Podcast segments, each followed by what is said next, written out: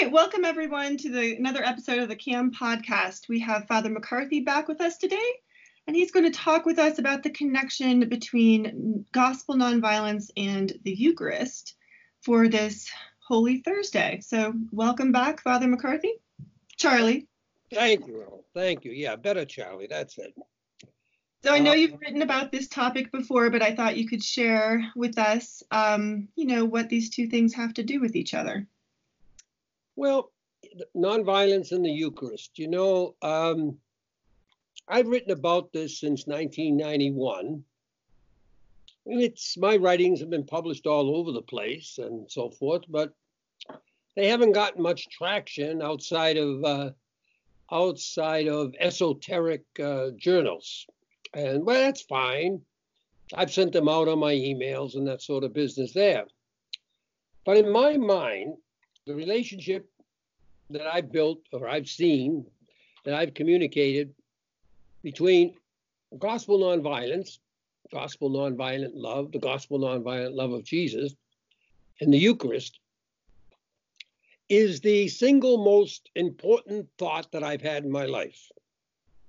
Um, I don't know where else you're going to go to think about it, talk about it at this uh, serious level.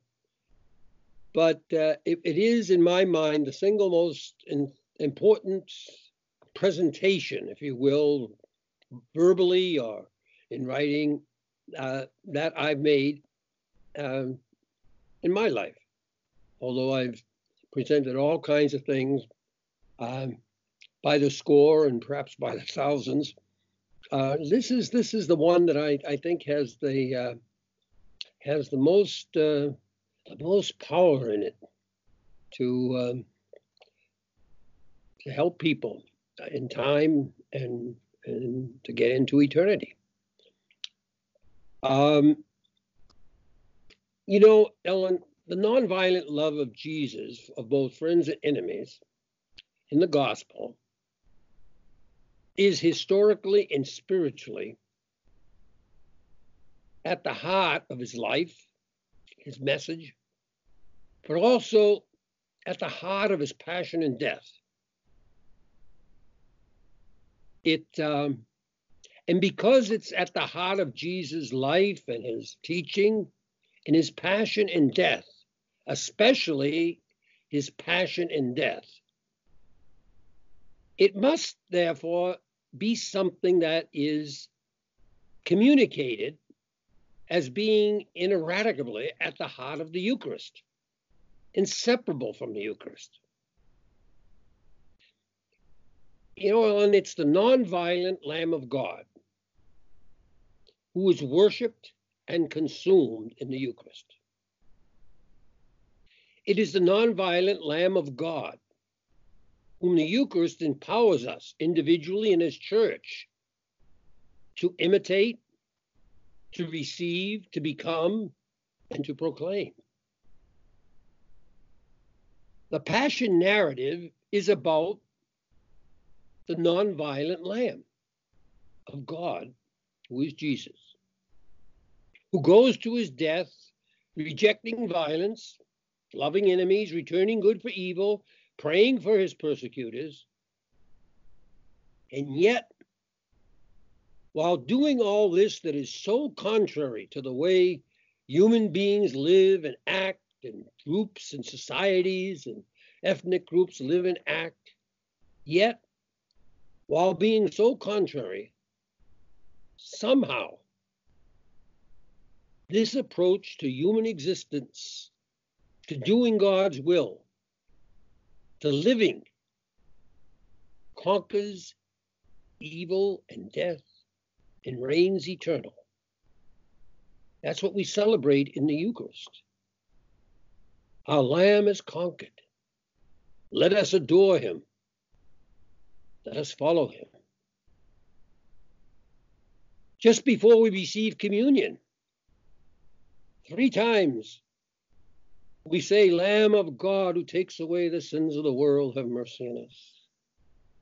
Three times, and after that, when the priest holds up the, the, the, the consecrated host and he says, Behold the Lamb of God behold him who takes away the sins of the world. The Lamb of God is at the heart of the Eucharistic celebration.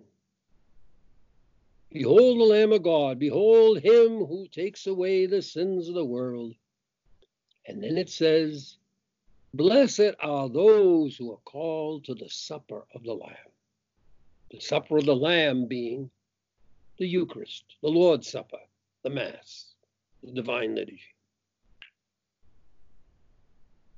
It is, it is self evident, it is obvious that the Lamb of God is not the snake of God, or the rat of God, or the tiger of God, who goes to his death on Calvary with bloody fangs and claws bad that have tried to tear apart his victimizers, his oppressors, his oppressors, his murderers. The Eucharist is also, just to be clear, it is not about dying of natural causes. Jesus does not die of old age in bed from a respiratory disease. As Bernard Häring, uh, the uh, most prominent moral theologian in the second half of the 20th century in the Catholic Church, writes, It is not possible to speak of Christ's sacrifice while ignoring the role of nonviolence. Nonviolence belongs to the mystery of the Redeemer and redemption. And so, what that means is that if it belongs, if nonviolent belong, nonviolence belongs to the mystery of the Redeemer and re, of, of the redeemed and redemption, and the Redeemer in redemption, Nonviolence belongs in the Eucharist explicitly. It can't be blotted out. Unfortunately, the sacrifice of Christ on the cross is perceived by so many as being salvation through mere physiological and psychological pain. It is not that the sacrifice of Christ on the cross is about salvation through the nonviolent, suffering, nonviolent love of Jesus towards all and for all, even lethal enemies. It is about revealing the true nature, if you will, the true nature of the divine, of divine love. It's about revealing the true and authentic face of God. It Jesus, Jesus indeed suffers, suffers on the cross, suffers pain, humiliation, psychologically, physically. Indeed, he dies of a respiratory disease. He suffocates on the cross. But none of that is what is salvific. It is love that saves. It is love that saves, not mere animal pain. And it is Jesus loving despite mere animal pain, despite all those who are inflicting injury and humiliation and agony and misery on him, loving them. That is the salvific dynamic in the cross. As a matter of fact, Jesus says, Father, forgive them uh, because they know not what they do. He prays for his enemies, he asks for their forgiveness. And he even gives an excuse to God the Father for forgiving them. That is, they know not what they do. When he has a chance to use violence, the only time in the Gospels he has a chance to employ violence, in the Garden of Gethsemane, he tells Peter, put up his sword. And then he goes over and he heals the ear of the man who's going to take him to his death, his enemy. This is revealing because Jesus is God incarnate, the Word made flesh. This is revealing the true nature of divine love. You know, the Catholic bishops in their pastoral, The Challenge of Peace in 1983, write this In all his sufferings, as in all his life and ministry, Jesus refused to defend himself with violence. He endured violence and cruelty so that God's love be fully manifest and the world might be reconciled to the one from whom it had become estranged. Atonement and redemption, sanctification and salvation are the fruits of nonviolent, unconditional love made visible at a terrible cost through Jesus from Gethsemane to Golgotha.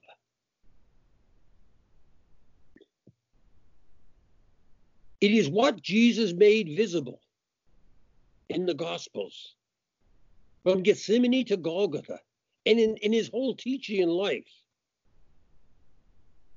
That is, that's made visible at the spiritual apex of his revelatory life, namely in his passion and death. It is this that should be made luminously visible in the representation of his passion and death in every Eucharistic prayer. Unfortunately, that is precisely what is not made visible. One can attend a Mass, a Divine Liturgy, a Lord's Supper, and not even get a glimpse, not even a hint that what is being talked about in the Eucharist, what is being talked about at the apex of Christian worship, at the apex of the revelation of Jesus in God, uh, Jesus of God in his way, in his will, not even get the slightest hint that what he is talking about is a love that is nonviolent towards all people under all circumstances, and that's rooted in the very love that is God who loves all people under all circumstances and lets his rain fall on the just and the unjust. The Eucharist is meant to be, it's the principal means that the church offers to the world for meeting the true God and the truth of God through Jesus Christ as well as the principal means that the church offers the world for overcoming evil and death at all their manifestations. Why? Because the Eucharist is God's gift of Himself through Jesus Christ to His church and through the church to humanity for its liberation from any and all the powers of darkness, and as the way of entering into eternal union with the giver and sustainer of all life. Ultimately, Ellen, the, the, the gift, the, the gift that is given in the Eucharist is God Himself, Jesus. To use uh, Schillebeeckx, a Catholic theologian's phraseology, Jesus is the sacrament of the human encounter with God. Jesus is this because he is God incarnate. The Eucharist, going to church on Sunday, going to Mass, is not another salvation gimmick, another salvation technique. It is relating to a living, acting person Jesus Christ. Who, of course, not only who as a person not only has a divine reality, but who was a living, acting person as a human being. You know, the Second Vatican Council and its Constitution and Divine Revelation in section 18 declares the Gospels, Matthew, Mark, Luke, and John, it names them, to be the principal witnesses of the life and teaching of the incarnate Word, our Savior. It further states that the Gospels, Matthew, Mark, Luke, and John, specifically, have a special preeminence among all the scriptures, even those in the New Testament. And also that they faithfully hand on what Jesus Christ, while living among people, really did and really taught for their eternal salvation. Of course they are. Of course, that's what the Gospels are. However, the Gospels leave not a scintilla of doubt that certain facts, which some in the church, or perhaps many in the church, maybe most in the church in this day and age, that certain facts, which some would merely consider mundane specifics of Jesus' life,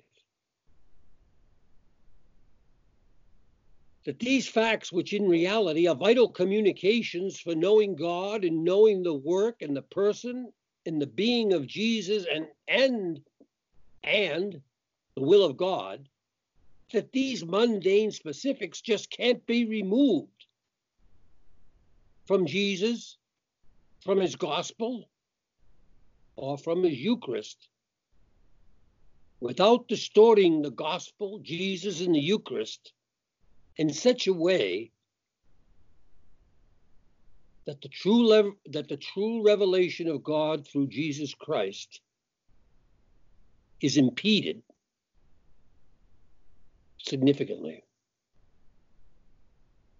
Remove these so called mundane specifics that do not appear in the Eucharist, in the Eucharistic narrative, from Jesus' life, and in fact, there is no Jesus to be known. Remove them from the Gospels, and there is no Jesus to be known. There is no Jesus who can serve as the sacrament of the human encounter with God without these mundane specifics. You and I, Ellen, are known by our words and deeds. I, like you, are known because I say something, I do something. People have a memory of what I do and what I say.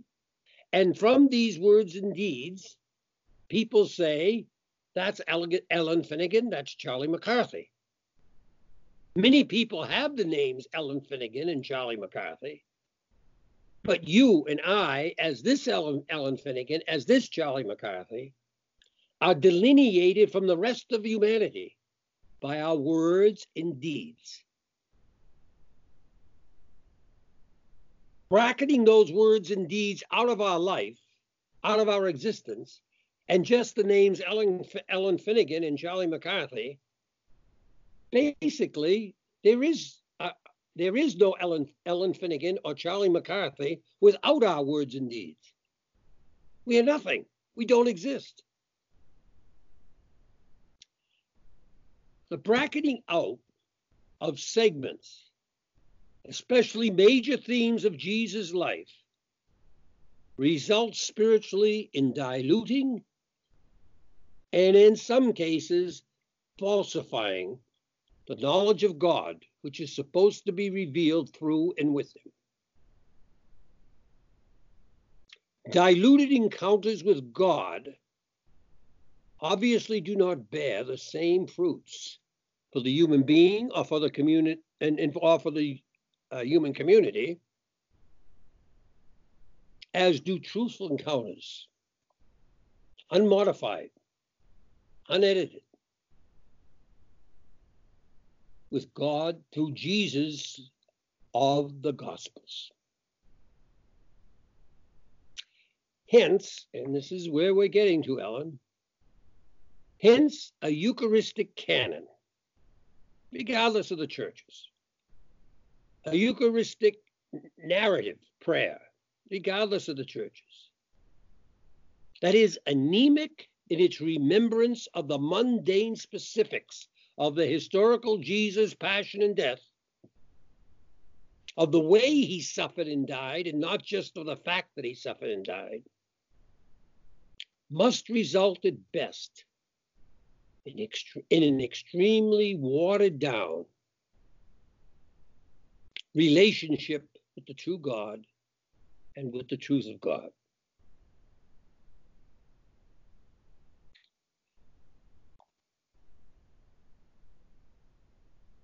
This is what happens if the too many of the mundane specifics of Jesus' passion and death are left out of the Eucharistic prayer. What happens is it becomes almost impossible to recognize him in the breaking of the bread. And very, very difficult to recognize how the Eucharist is pertinent to the life world in which we live. A Eucharistic canon, a Eucharistic narrative that pushes aside the mundane specifics of Jesus' passion and death, ipso facto eviscerates the power of the Eucharist by not making available to the faithful people who are celebrating it significant dimensions of the gift of divine love, which is made visible in Jesus' journey from the cenacle, the upper room, to Golgotha.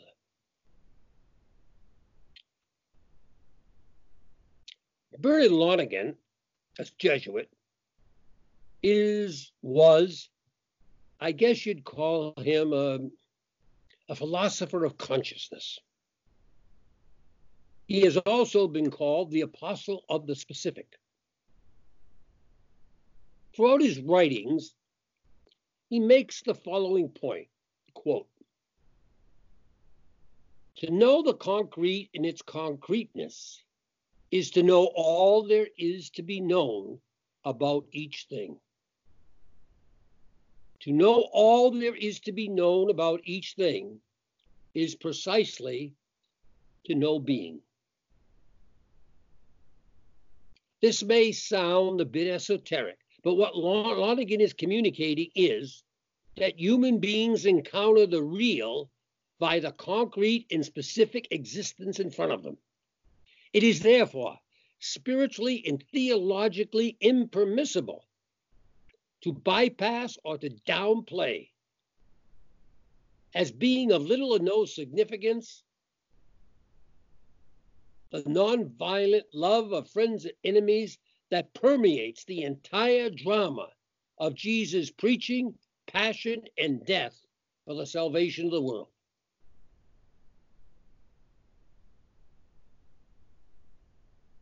It is sheer spiritual folly to believe that one can minimize the historical humanity of Jesus and thereby arrive at a deeper experience of the Christ of faith, the second person of the Holy Trinity of God. Nothing in the Eucharistic celebration must allow in the least such a spiritually destructive misinterpretation of the Christian faith and of Christian prayer.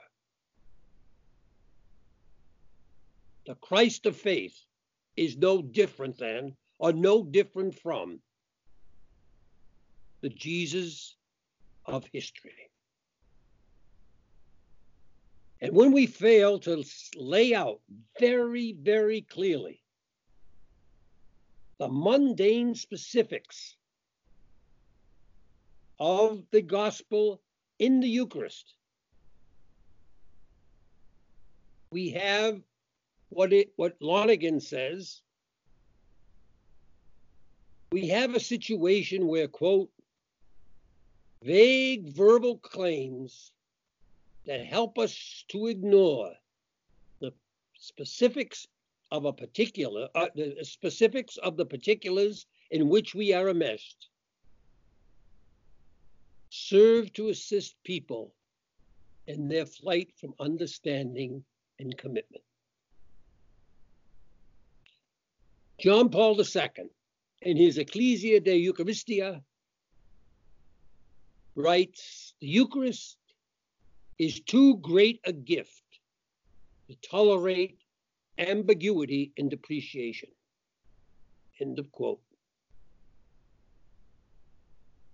But it is not the Eucharistic, but is not the Eucharist pastorally depreciated and rendered precariously ambiguous when the nonviolent love of friends and enemies that Jesus steadfastly adheres to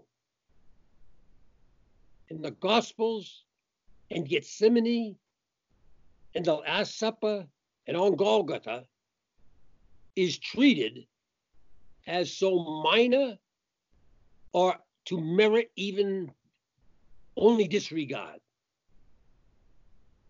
No mention at all in the normal Eucharist of the mainline churches.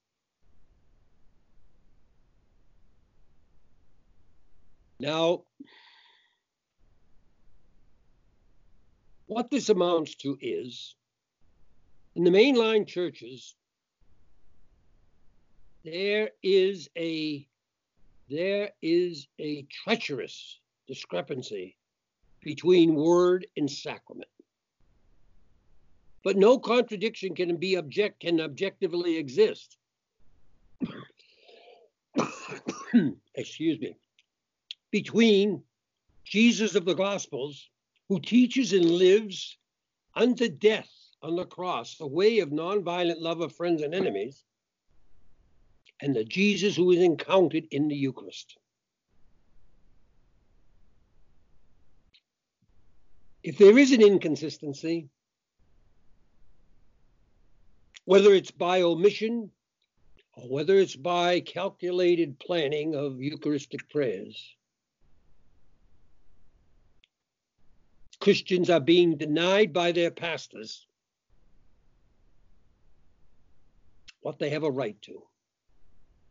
Christians have a baptismal right to worship in the presence of this consistency of word and sacrament and to be straightforwardly appraised of it by their pastors. Words and sacraments, word and sacrament must be con- conspicuously one in the church. Why? Because word and sacrament in reality in God, in Jesus, are one. So whether a disciple looks upon Jesus in the gospel or looks upon Jesus in the Eucharist, he or she must see, indeed, has an unqualified baptismal right to vividly see the same Jesus. the Jesus, that Jesus, in his obedience to the will of the Father, teaches by word and by deed a way of nonviolent love of friends and enemies, even when he is in direct confrontation with lethal enemy enemies and murderous violence.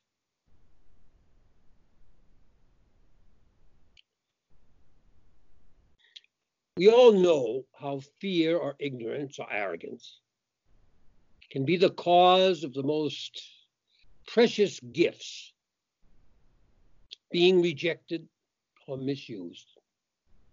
Yes, we likewise are aware that the most benign and salubrious gifts can be misused to the point of becoming agents of destruction. For example, the gift of a beautiful car that is then operated by a driver under the influence of alcohol or drugs becomes an instrument of destruction. what all that I am saying immediately poses are two questions. First,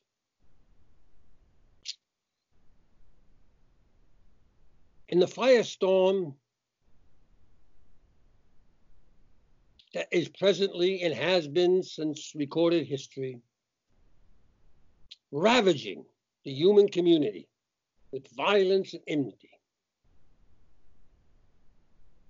What pastoral, spiritual, mystical dynamic does the Eucharist intrinsically possess to confront and to conquer this satanic wildfire? Second, what is the proper, most effective way of taking this gift of God, this gift of God Himself, this grace to the world that comes to us through the Eucharist, so that it will be divinely efficacious for subduing and binding those diabolical spirits of violence and enmity that cut across cultures and nations and time and space and ravage the world moment to moment. It is not being an alarmist or a self righteous prophet of doom to recognize and to call attention to the fact that science, technology, and money today, above all, are at the service of evil, at the service of violence and enmity and hate and greed. Science represents science and technology represent power over nature. Power over nature can be an, ex, an avenue to power over people, since the human being is body as well as spirit. Science and technology can heal or hurt.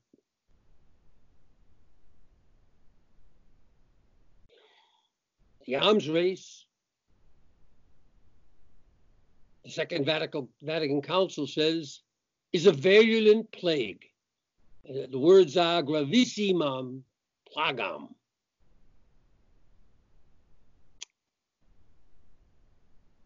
That's just a fact. And the arms race is fueled, supported by, made active in the world by millions upon tens upon tens of millions of Christians. And it is virulent. Just look around you, look out the window. It is tearing everything apart. So, is it possible that in a little piece of consecrated bread that is the body of Christ, in a little cup of sanctified water, wine that is the blood of Christ. There exists a power, indeed the only power, that is able to extricate Christianity and all humanity from the ever tightening iron grip of the spirit that induced Cain's enmity and destruction of his brother Abel. Our Christian faith answers that question with an emphatic yes. Even in the face of all evidence, including the stranglehold that violence has on technology, on governments, on economies, on media. Faith in Christ firmly pro- proclaims that in the Eucharist abides the power to prevail over the most deeply rooted, most extensively organized, and most highly, manif- highly financed manifestations of evil. The Eucharist has an innate and indelible, temporal and eternal to, and eternal solidarity with the non-violent Jesus, the victim of violence and enmity in his passion and death but also the victor over violence and enmity in his resurrection. Indeed, the Eucharist, among other things, would seem to be purposely created by, by Abba, the intelligent designer, to free humanity from the wickedness and snares of that spirit that was behind the destruction of Abel and was equally behind the destruction of Jesus. It is behind the destruction of every person killed, murdered, torn apart in war, on the gallows, in the womb, from Cain to this hour.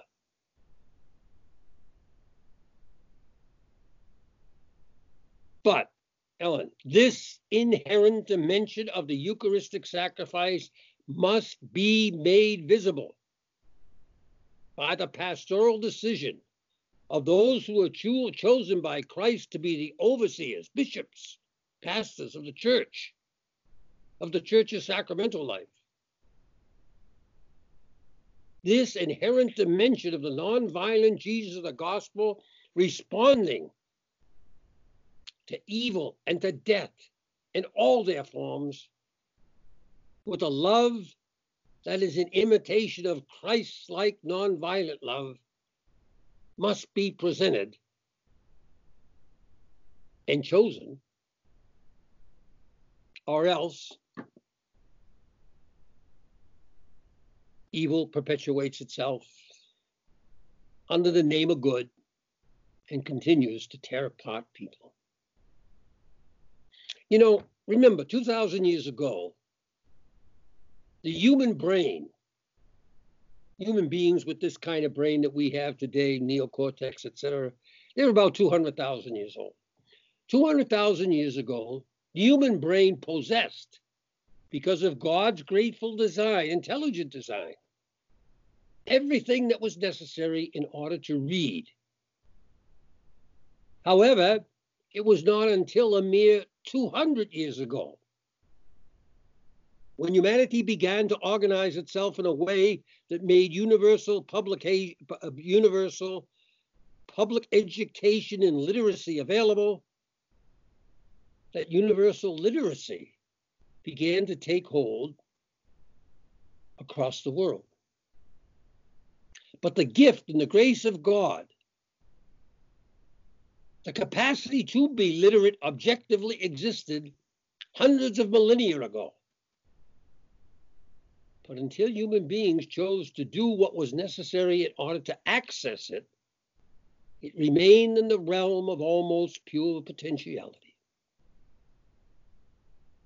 Prior to universal public education, re- uh, releasing this God given power,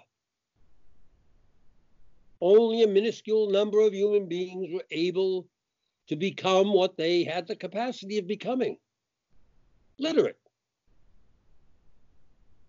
So, also in the case of the church today, and by extension in humanity today, in relation to the objectively, the objectively present but latent power of the Eucharist to conquer violence and enmity and to release humanity from the diabolical trap of normalized reciprocal destruction of human beings by each other if the Eucharist is allowed to proclaim the mundane specifics of Jesus' passion and death. A Eucharistic prayer in the model which I am going to suggest would be the human decision for the spiritual equivalent of universal public education in the way of Jesus. It would be a manifestation of a gospel grounded liturgical catechesis that would expand forever not only the Christian, but all humanity's consciousness of the true nature of the true God, and hence of the truth of God's way, which is the only way of vanquishing violence and enmity. In the context now of what I have just said, and to underline what has been previously stated up to this point, historically, historically, theologically, liturgically, pastorally, accurate addition to the institution narrative called the called in Greek the anamnesis of the Eucharistic canon could and should read like this quote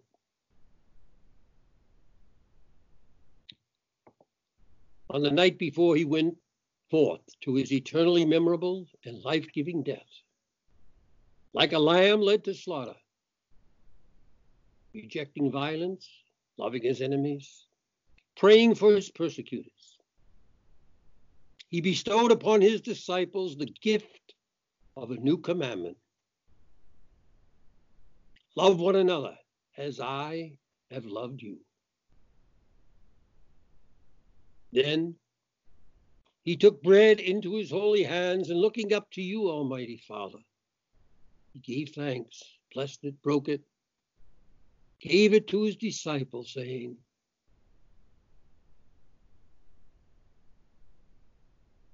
Take this, all of you, and eat of it. For this is my body, which will be given up for you.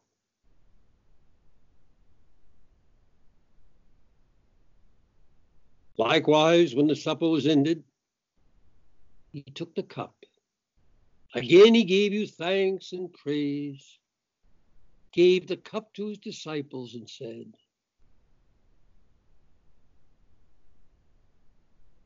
Take this, all of you, and drink from it. This is the cup of my blood, the blood of the new and eternal covenant, which will be poured out for you and for all, so that sins may be forgiven. Do this in memory of me.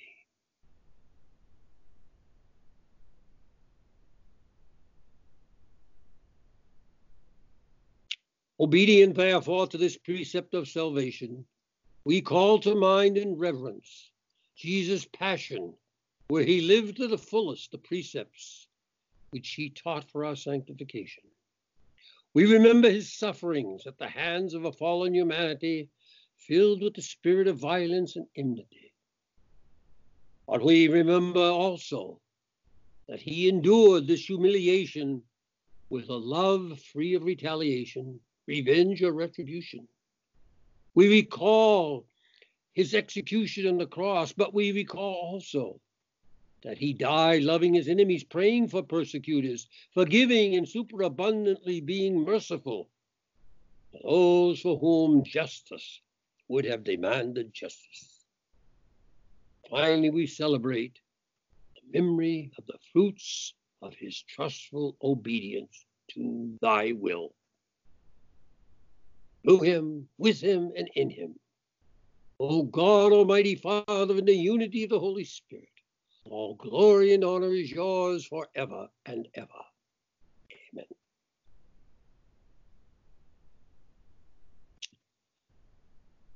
This simple, short, incisive addition to any Eucharistic prayer would release power that would dwarf in history the power released by splitting the atom. The Jesus of history, the Christ of faith, the Jesus of Gethsemane, the Christ of Calvary, the Jesus of the gospel, the only Jesus there ever is, was, or will be, explicitly confronts on Golgotha the diabolical spirits of violence and enmity and all their fury at the very moment of his passion and death.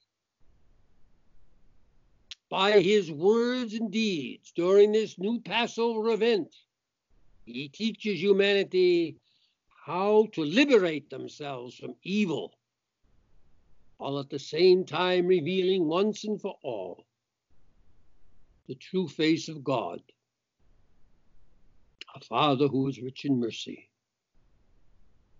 but who lets his rain fall on the wicked and the righteous, who lets his sun rise on the good and the evil, who forgives limitlessly, and in whom, as the Roman Missal, Missal Sacramentary says in the Mass for Peace and Justice, and in whom violence and cruelty can have no part.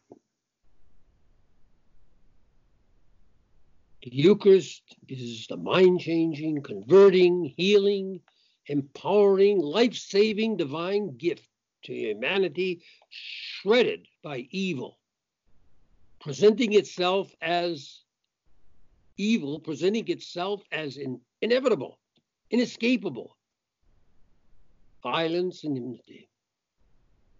However, the Eucharist can only be this transforming presence if it is made fully visible and available to Christians and through Christians to the world. Made available in the first instance, that is, in a ritual atmosphere that permeates the senses and the consciousness, the will in the heart, the soul and the conscience of Christian after Christian, person after person, generation after generation, with the mundane specifics and gospel details of the nonviolent love of friends and enemies on Calvary during the passion and death of Jesus. It is not the liturgical absence of the nonviolent way in which Jesus lives uh, during his passion and death that is the missing piece pastorally in contemporary Eucharistic prayers or anaphoras is there not a pastor? Is, is it not this that's the key that's missing? Is there not a pastoral oversight of gospel and Eucharistic truth there? To which the overseers of the divine liturgy should and must respond. That is the bishops. Is not the willingness to overlook self evident elements of truth in a situation in which we are absorbed in perilous levels, situations of violent death.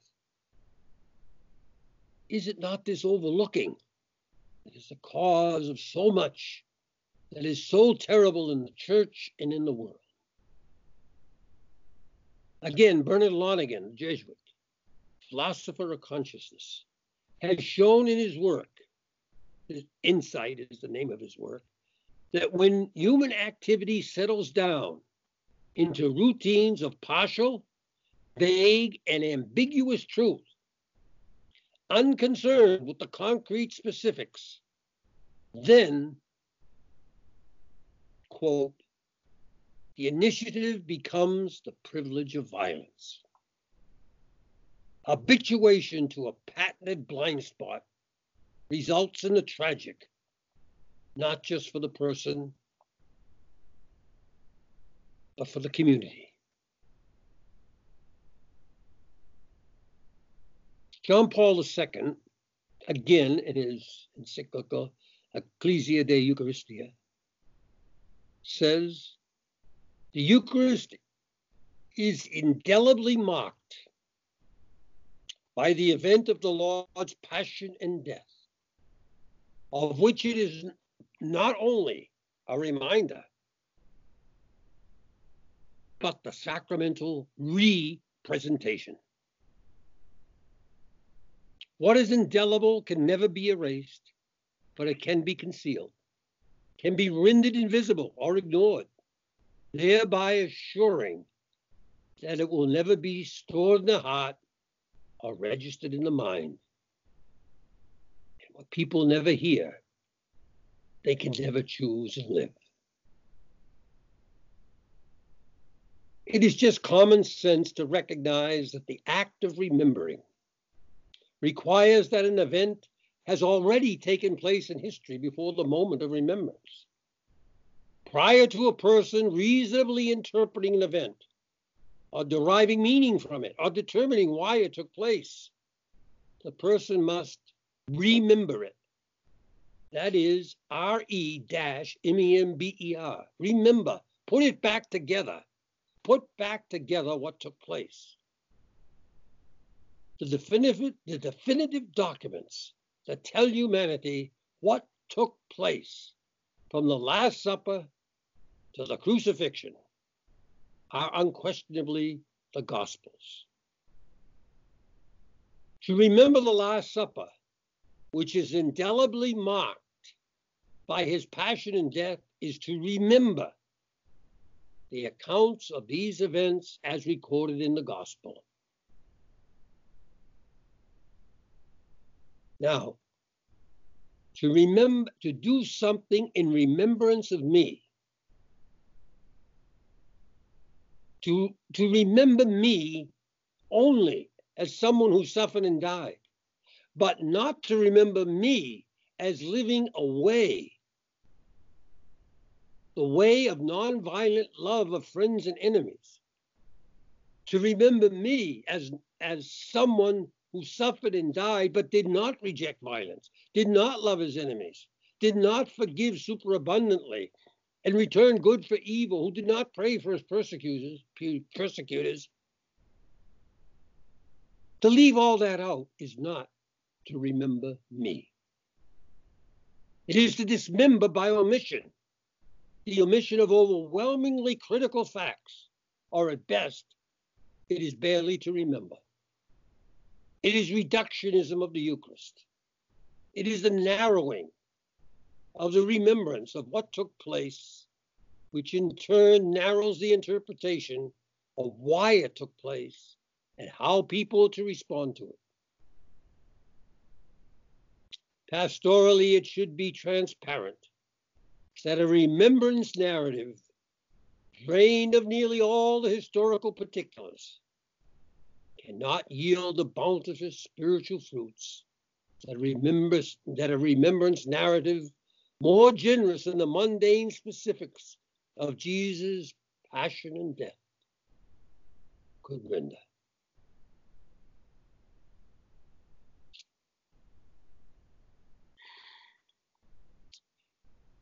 The altar of Calvary is simultaneously the altar of agape, Christ like agape, unconditional love of all people under all situations. The altar of Calvary is not merely an altar of raw mammalian pain. Identification with Jesus' suffering is always identification with Jesus loving as God loves as, and as God desires his sons and daughters to love. The kind of love with which Jesus loves throughout his passion and death is not incidental to a truth filled remembrance, to the proper fulfillment of his Eucharistic precept do this in remembrance of me. Eucharistic reductionism pastorally weakens the revelation to, as well as the call to, the Eucharistic assembly from God through Jesus to become what you behold, worship, and consume. This liturgical reductionism in the Eucharist leads to an leads to a telling, incredible experiential rupture between gospel content and the remembrance narrative. It is as if two sides exist side by side, divested by any demonstrable connection, except for the most attenuated cognitive bridge Words like suffered or passion or dies for us.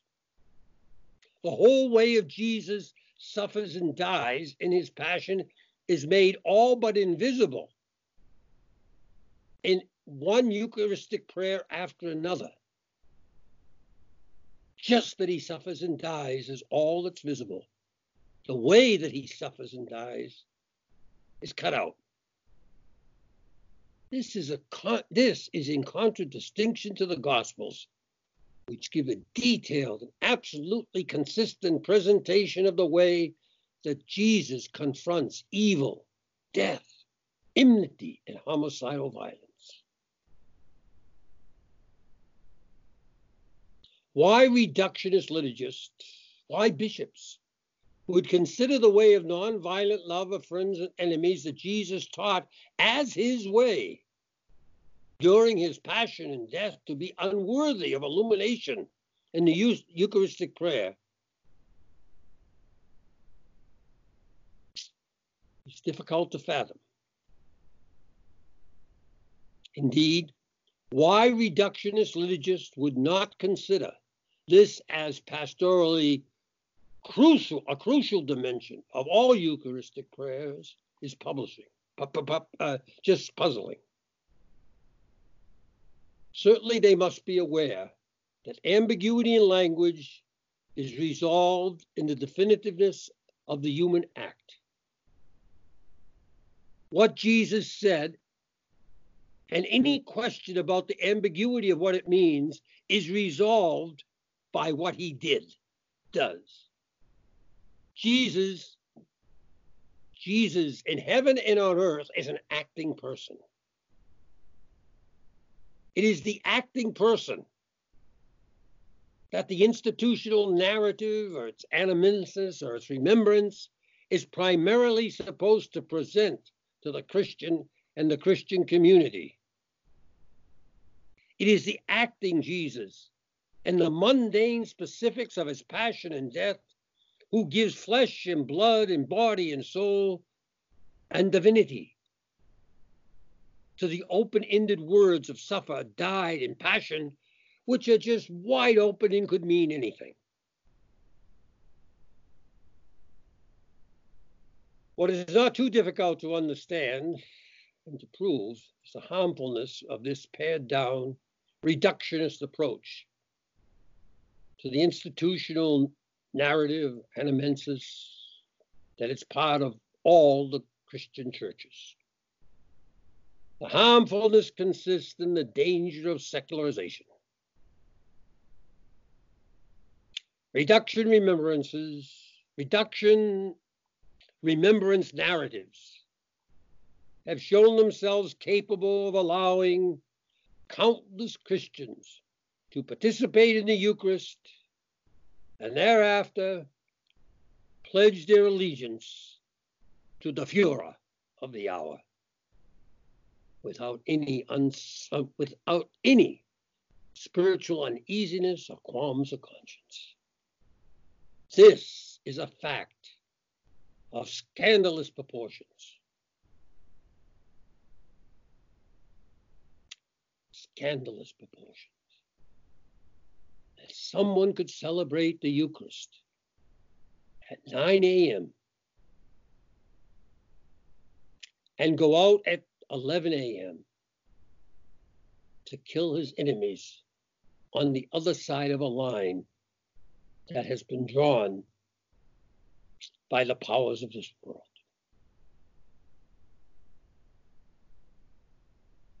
It is a fact that past this is a fact that pastorally cries out to the elimination, the end to these reductionist Eucharistic prayers that, that induce amnesia more than remembrance. There is a need that cries out for more full, precise institutional narratives in remembrance in the church. And what is the cost to the church and to humanity yesterday, today, and tomorrow for enshrining the absence of critical memory in the passion and death of Jesus? Is this not, does not history say that this is an ecclesial spiritual problem of the highest order? Human beings, even saints, must consistently struggle against temptations to evade unwanted truths. Is there, more, is there not more than ample evidence available to permit with moral certainty the rational deduction that the Christian community, Catholic, Protestant, Orthodox, Evangelical, whose historical record is entangled in nationalistic and ethnic enmity and homicide in the extreme, very, very easily not want to honestly and continually hear or face the theological, spiritual, ethical, and cognitive dissonance between its past and present and what the nonviolent Jesus is in the Eucharist. And so the Second Vatican Council explicitly said in the document on the sacred liturgy the Council desires that where necessary, the rites be carefully and thoroughly revised in the light of sound tradition and that they be given new vigor to meet the circumstances and needs of modern times. Certainly,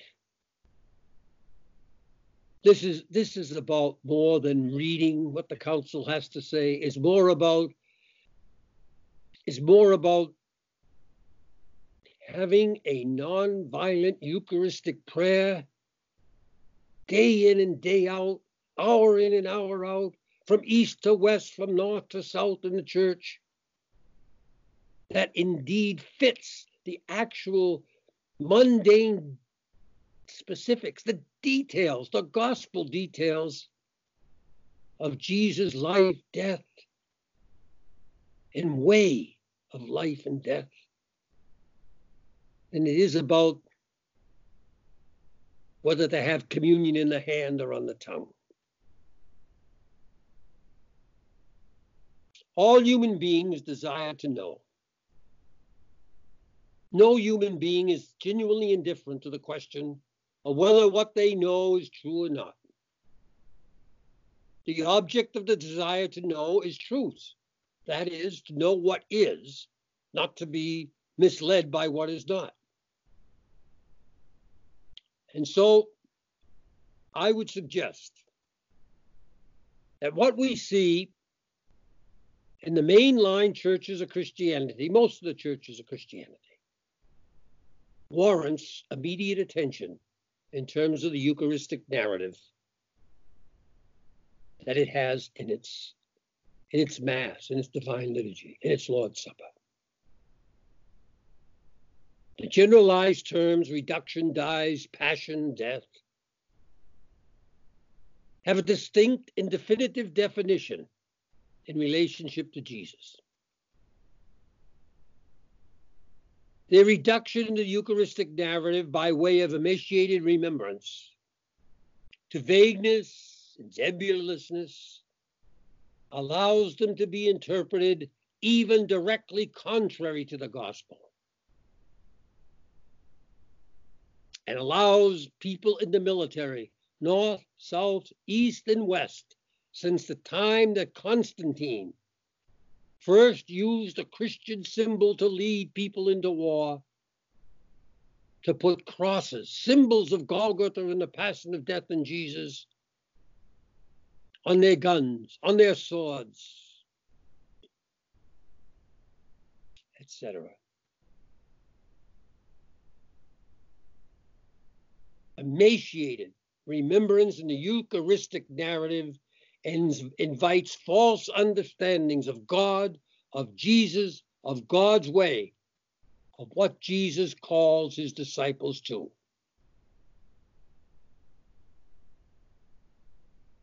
And just to be clear, as Pope Benedict XVI wrote, contradictory things cannot be the means of salvation.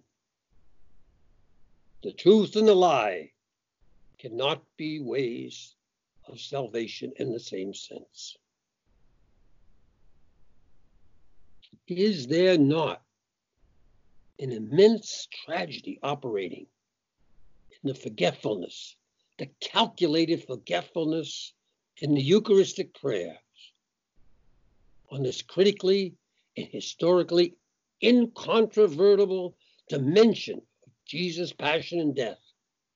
That is, his way of nonviolent love of friends and enemies in facing it and entering into it. If in the crowning revelatory moment of the Father's way, as revealed by Jesus in his passion and death, the Father's way is all but hidden behind a veil of minimalist institution, narrative, remembrance. What is being done? It is keeping the truth of God in his way out of the consciousness of Christians intentionally. The issue here, by the way, is not Eucharistic validity. That's you did Eucharistic validity is fine. But Vatican II says the words suffering and death, they cover validity. But the Second Vatican Council states when the liturgy is celebrated, more is required than the mere observance of the laws governing validity. End of quote. Issue here is allowing the Eucharist to be a fountain of grace and the empowering source of those copious fruits that humanity chronically living under the wasteland, in the wasteland of enmity and violence, absolutely requires for its conquering. And so, the way Jesus suffers and dies is as much part of the eternal, unchanging essence of his passion and its purpose as the mere fact of his suffering and death. His way is intrinsic to his purpose, and his purpose is intrinsic to his way of suffering and death, his way of nonviolent love of all under all circumstances. And so the way and the purpose of Jesus' suffering and death are historically and objectively physically and metaphysically, theologically and spiritually, but ever inseparable from each other.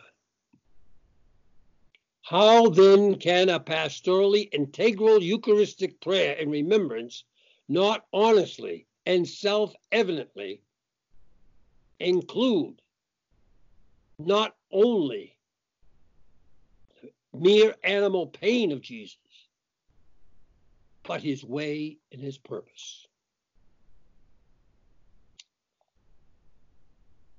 And so let me conclude with this.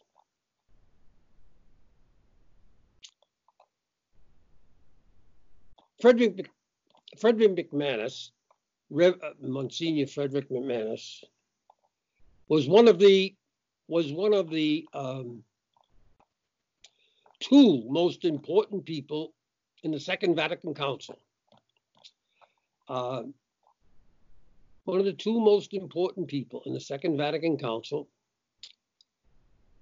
who um, who were responsible for the great changes that occurred liturgically.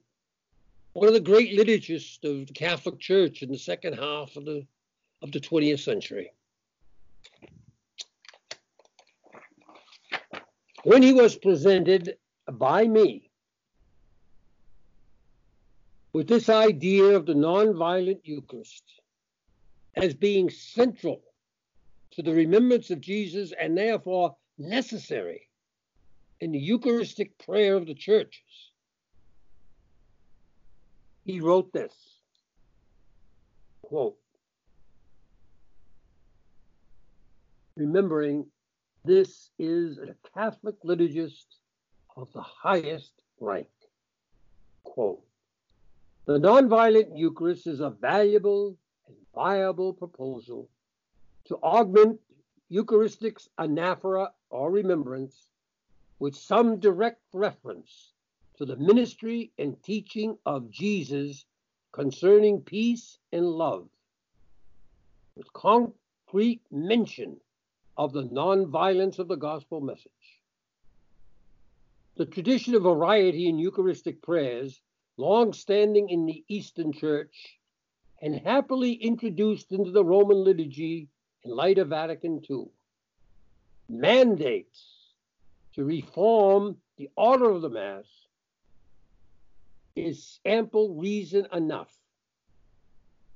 to think through this proposal.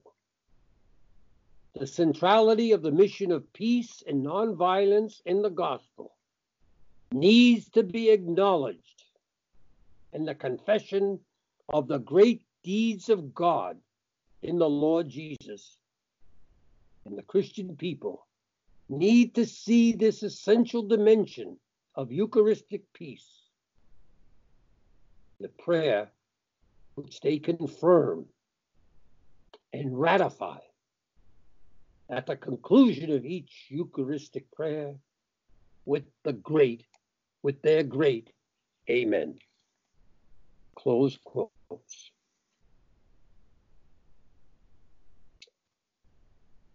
I think it was Archimedes who said that there is a point outside the world.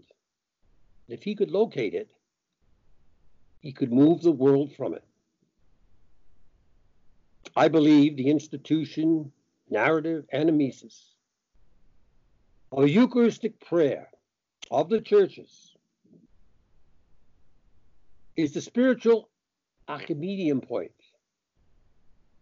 if the truth of Christ's sacrifice is allowed the fullest of its historical reality, its historical revelatory reality to be heard. That is, if the Eucharistic narrative actually communicates Jesus' way of nonviolent love of friends and enemies. That he lived and lived unto death, through which he rose from the dead. This is not magic I speak of here. It is the hidden power of the cross that is released. And those in Christ respond to the offer of grace through Christ crucified. An offer made through unique and unequivocal salvation device. And he said, Do this, this, in remembrance of me.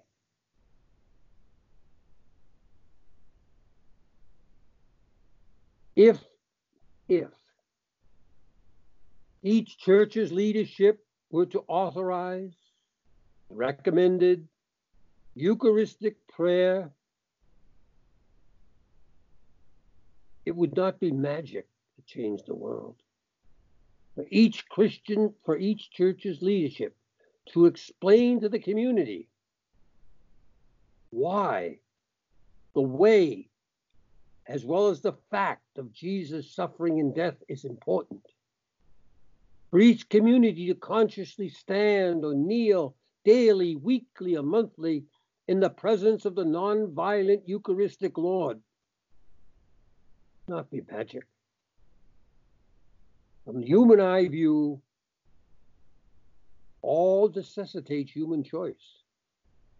But choices aimed at cooperating more faithfully with the infinitely powerful and mysterious reality of the design, the divine design for salvation in Jesus.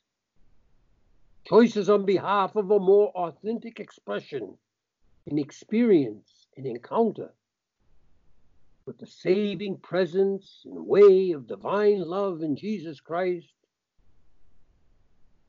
revealed forever in and through the Eucharistic Christ, is not magic. It is the way that Jesus brings to this world both the model and the power to overcome evil and death and all their manifestations. The churches will not allow that way to be seen or heard. If they continue to make the Eucharistic prayer an instrument of amnesia in regards to the way of nonviolent love of friends and enemies that is at the heart of the passion and death of Jesus. They are doing a great disservice to God and to humanity.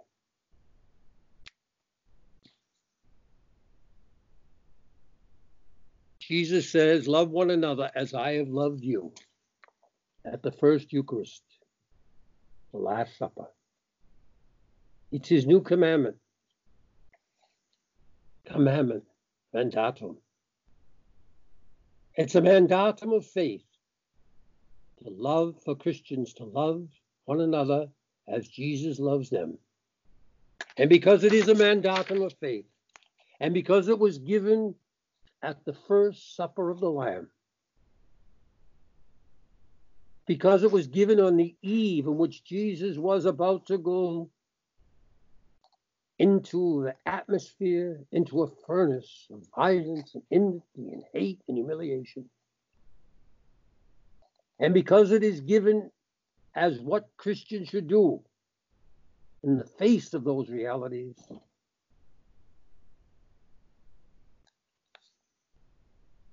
Jesus' way of nonviolent love of friends and enemies should be a mandatum in all Eucharistic prayers. Thanks again, Charlie. Have a great Easter weekend. And remember, Ellen, above all, this is Passion Week, and the whole focus of Passion Week is Christos anesti, alithos anesti. Christ is risen. He's truly risen. Amen. Till next time.